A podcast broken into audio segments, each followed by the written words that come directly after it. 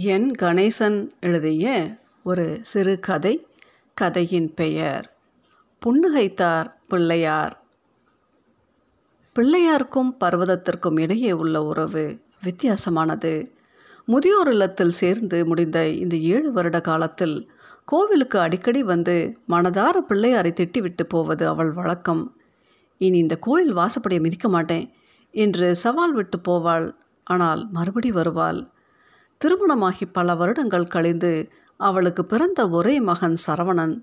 சுறுசுறுப்பாக புத்திசாலியாக ஆஜானுபாகவாக இருந்து அவளை பெருமிதப்படுத்திய மகன். ஒரு நாளைக்கு நூறு முறை அம்மா அம்மா என்று அழைத்து அவளையே சுற்றி சுற்றி வந்த மகன். சாயங்காலம் வந்தவுடன் பேல்பூரி சாப்பிட வெளியே போகலாம் ரெடியாயிரு என்று சொல்லிவிட்டு காலையில் கல்லூரிக்கு போனவன். வீடு திரும்பியது பிணமாகத்தான். கல்லூரி தேர்தலில் மாணவர்களுக்குள் நடந்த கைகலப்பில் கத்தியால் அவன் குத்தி கொல்லப்பட்டு பதினாறு வருடங்களாகிவிட்டன. இப்போது நினைத்தாலும் அவள் இதயத்தில் ரத்தம் கசிகிறது. அன்றைய நாட்களில் பரபரப்பாக பேசப்பட்ட செய்தி அது. கல்லூரிகளில் வன்முறை என்று தலையங்கம் எழுதாத பத்திரிகையே இல்லை. மகன் போன அதிர்ச்சியில் அவள் கணவனும் சீக்கிரமே போய் சேர்ந்து விட்டார். ஆனால் மரணம் அவளிடம் மட்டும் இன்னும் கருணை காட்டவில்லை. கணவரின் அரசாங்க உத்தியோகம் அவளுக்கு பென்ஷன் வாங்கி தந்து முதியோர் இல்லத்தில் காப்பாற்றி வருகிறது. என் பிள்ளையை கொன்னவன் பணக்கார விட்டு பிள்ளையான் பணத்தை கொடுத்து ஏழு வருஷ தண்டனையோடு தப்பிச்சிட்டான். இப்படி எல்லாத்தையும் நடத்துறது பணம் தானா? அப்புறம் நீ என்னத்துக்கு? உனக்கு ஒரு கோயில் என்னத்துக்கு? தெய்வம் நின்று கொல்லும்னு சொல்லுவாங்க. நீ எதுவுமே செஞ்ச மாதிரி தெரியலையே. உங்கள்கிட்ட பேசி பிரயோஜனம் இல்லை. இதுவே கடைசி. இனி உன்னை எட்டி கூட பார்க்க மாட்டேன். பிள்ளையாரை கோபமாக முறைத்துவிட்டு பர்வதம் கிளம்பினால் நடையில் தளர்ச்சியும் மனதில் கனமும் கூடியிருந்தது. முதியோர் இல்லத்தை அடைந்தபோது வாட்ச்மேன் சொன்னான் பர்வதமா உங்களை பார்க்க யாரோ வந்திருக்காங்க. பர்வதம் வராந்தாவுக்குள் நுழைந்தால் அவளை பார்த்தவுடன் ஒரு இளைஞன் தயக்கத்துடன் நின்றான்.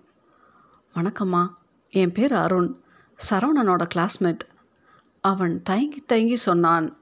மகன் பெயரை கேட்டதும் பர்வதம் கண்களை சுருக்கி கொண்டு அவனை உன்னிப்பாக பார்த்தால் கடைசியில் அடையாளம் தெரிந்தது. பத்திரிகைகளில் பல முறை பார்த்து அவள் மனதில் பதிந்து போன முகம். அவள் மகனை கொன்றவன். உணர்ச்சி வேகத்தில் உடல் நடுங்க கைத்தாங்களாக அருகில் இருந்த ஒரு நாற்காலியை பிடித்து கொண்டாள்.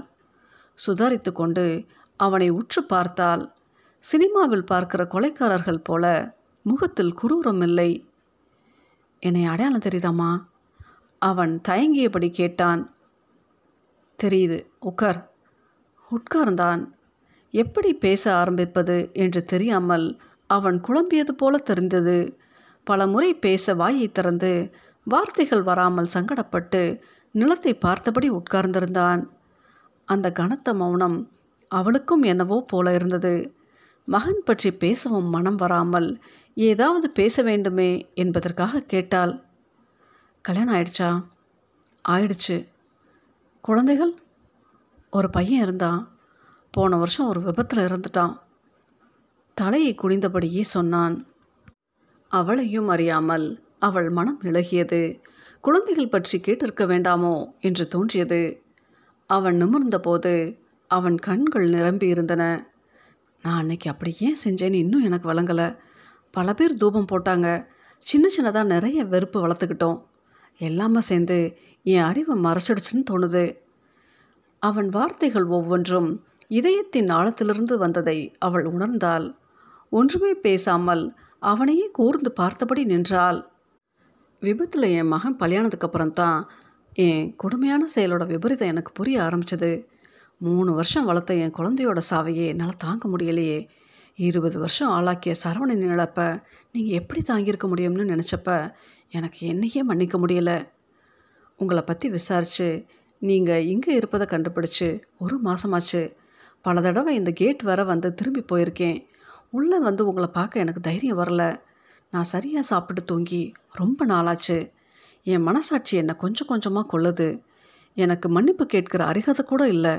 மன்னிக்கக்கூடிய தப்பையாக நான் செஞ்சுருக்கேன். எனக்கு ஏதாவது தண்டனை கொடுங்க. நான் சந்தோஷமாக ஏற்றுக்கிறேன் அவன் முகத்திலும் வார்த்தைகளிலும் அளவில்லாத வேதனை தெரிய ஒரு குழந்தையைப் போல அவன் கெஞ்சி கேட்ட விதம் பர்வதத்தை என்னவோ செய்தது. சில மணி நேரம் முன்பு வரை அவள் சேர்த்து வைத்திருந்த வெறுப்பை எல்லாம் அவன் பேச்சு கரைத்தது.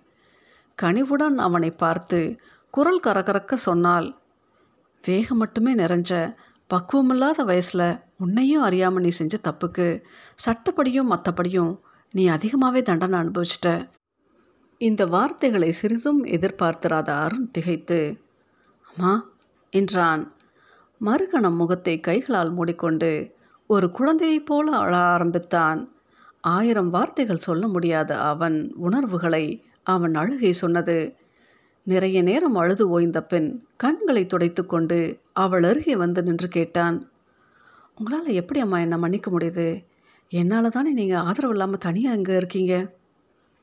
அவன் மனதில் இது விஷயமாக இனி எந்த குற்ற உணர்வும் இருக்கக்கூடாது என்று அவளது தாயுள்ளத்துக்குப்பட்டது குழந்தைகள் செத்தாதான் அவங்கள இழக்கணும்னு இல்லை அவங்களுக்கு கல்யாணம் செய்து கொடுத்தா கூட இழக்க வாய்ப்பு இருக்குன்னு நான் இங்கே வந்த பிறகு புரிஞ்சுக்கிட்டேன். அப்படிங்க நிறைய பேர் இருக்காங்க. அதனால் என் மகன் சாகாமல் இருந்திருந்தா கூட நான் இங்கே வந்திருக்கலாம் இல்லையா? என்னை சமாதானப்படுத்த இப்படி சொல்கிறீங்களாம்மா இல்லை இப்போதைய யதார்த்தத்தை சொல்கிறேன் நன்றி மிகுதியோடு அவளது வயோதிக கரங்களை பிடித்து கொண்டு அவன் கேட்டான். அம்மா நீங்கள் என் கூட வந்துடுறீங்களா? நான் கடைசி வரைக்கும் உங்களை என் தாயார் மாதிரி பார்த்துக்கிறேன். பர்வதத்தின் கண்களும் மனதும் நிறைந்தன. நீ கேட்டதே எனக்கு சந்தோஷமாக இருக்குப்பா. ஆனால் நான் இங்கே சௌகரியமாக இருக்கேன். என் வயசுக்காரங்க இங்கே நிறைய பேர் இருக்காங்க. அந்த காலத்து நினைவுகளை ஒருத்தருக்கு ஒருத்தர் பல தடவை சொல்லி பகிர்ந்துப்போம். அதில் ஒரு மன நிறைவு இருக்குப்பா. சண்டை போட பக்கத்து கோவிலில் ஒரு பிள்ளையார் இருக்கார். நான் திட்டுறதெல்லாம் மௌனமாக கேட்டுப்பார். எதிர்த்து பேச மாட்டார். அவன் ஏமாற்றத்துடன் கேட்டான் நான் உங்களுக்கு ஏதாவது செய்யணும்னு தோணுதுமா? என்ன செய்யட்டும்? ஒன்று செய்யேன். என்னம்மா? ஆர்வத்துடன் கேட்டான். நேரம் கிடைக்கும் போதெல்லாம் என்னை நீ வந்து பார்த்து கொண்டுரு. அடுத்த முறை உன் மனைவியை கூட்டிகிட்டு வா. சீக்கிரமாகவே உனக்கு இன்னொரு மகன் பிறப்பான். அவனையும் கூட்டிகிட்டு வா.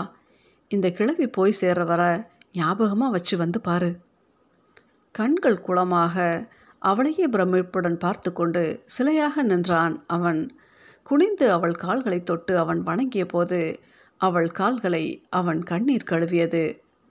வர்ற ஞாயிற்றுக்கிழமை அவளையும் கூட்டிகிட்டு வரேம்மா என்று சொல்லிவிட்டு அவன் விடை பெற்றான். அவன் கிளம்பிய பிறகு அவசர அவசரமாக பிள்ளையார் கோவிலுக்கு வரைந்தாள் பர்வதம். ஏன் பிள்ளையாரப்பா இவனை விட பெரிய பெரிய கொடுமையெல்லாம் செய்து ஊரையே ஏமாற்றி உலையில் போடுறவனெல்லாம் பிள்ளைக்குட்டியோட நல்லா தான் இருக்கான். ஆனால் அறியாமல் செஞ்ச தவறுக்கு சட்டப்படி தண்டனை அனுபவித்து மனசார வருத்தப்பட்ட பிறகும் அருணின் குழந்தைய பறிச்சிருக்கியே நியாயமா? என் மகனுக்கு விதி முடிஞ்சு போச்சு போயிட்டான். இவனையாவது நிம்மதியாக இருக்க விடு. எனக்கு இப்போ உன்னை தவிர வேறு யார் மேலேயும் வருத்தம் இல்லை. அருணுக்கு இன்னொரு மகனை கொடு. அந்த குழந்தைக்கு தீர்க்காயில கொடு. அருண் சந்தோஷமாக இருக்கட்டும். நான் வரேன். சொல்லிவிட்டு பிள்ளையாரை பார்க்கையில் பிள்ளையார் முகத்தில் சற்று புன்னகை கூடினது போல பர்வதத்திற்கு பட்டது. சரி பண்ண வேண்டி கிடக்கு. இப்போ எனக்கு நேரமாச்சு. நாளைக்கு வந்து பேசிக்கிறேன் என்று பொய் கோபத்தோடு கோவிலை விட்டு வெளியேறினாள் முதியோர் இல்லம் நோக்கி நடக்கையில் தன் வாழ்நாளில் இதுவரை அனுபவித்திராத ஒரு மனநிறைவு அவளுக்கு இருந்தது. என் கணேசன் எழுதிய இந்த சிறுகதையின் பெயர் புன்னகைத்தார் பிள்ளையார்.